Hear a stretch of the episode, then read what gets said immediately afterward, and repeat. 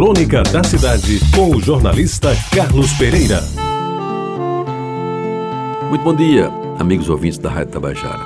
Para quem sempre andou a pé ou de bonde e que se dava ao luxo máximo de amussergar numa marinete, o anúncio de que a empresa de João Venâncio ia inaugurar uma nova linha do bairro, botando um ônibus zero quilômetro vindo diretamente de São Paulo, causou o maior rebuliço naquele tempo nas ruas de Jaguaribe.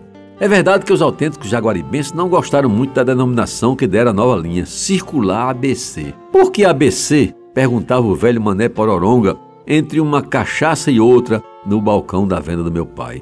Vai ver que querem dividir o nosso Jaguaribe em dois.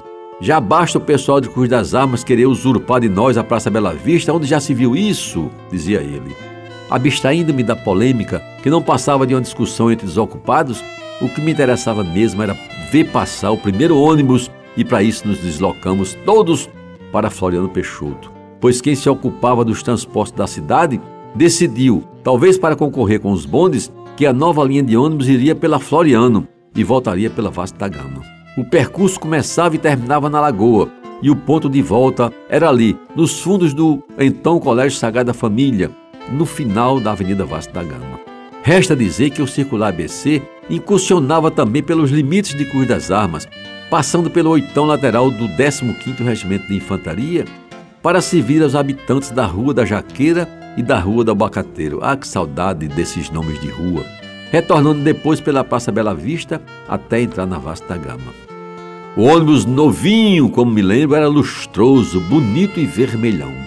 Tinha na frente, bem visível, a estrela da Mercedes-Benz e a novidade, o nome da linha Circular ABC. Em painel luminoso que aparecia bem mais, é claro, quando anoitecia. Além do lugar do motorista, que é óbvio, aparecia pela primeira vez na cidade a cadeira do cobrador, cujo trabalho até então era feito de pé, a cobrar dos passageiros com aquelas indefectíveis notas de cruzeiros dobradas entre os dedos. Agora no circular ABC, não. Ele viajava bem sentado numa das cadeiras laterais do ônibus, cujos bancos, recordo bem, eram estofados, o que, aliás, deu origem à maldade de vândalos que cortaram de faca o alcochoado, levando a imprensa à época a verberar contra o ato considerado criminoso e contrário ao progresso da cidade. Pois bem, meus amigos, a minha primeira viagem naquele circular ABC foi feita com cuidado e atenção. O assento escolhido estava junto à janela, para ver melhor e ser identificado pelos pedestres que se postavam nas calçadas à espera da novidade. E de preferência nos bancos da frente, para ficar mais perto do motorista. E o importante era fazer todo o itinerário de ida e volta, a fim de valorizar o dinheiro pago pela passagem, que, diga-se a bem de verdade, foram obtido com muito sacrifício, produto da venda das mangas do quintal lá de casa. Era assim, na minha lembrança, o primeiro ônibus de verdade que eu utilizei e do circular ABC daqueles anos 50 guardo belas recordações. Andava de bonde ou de ônibus a passear pelo meu bairro.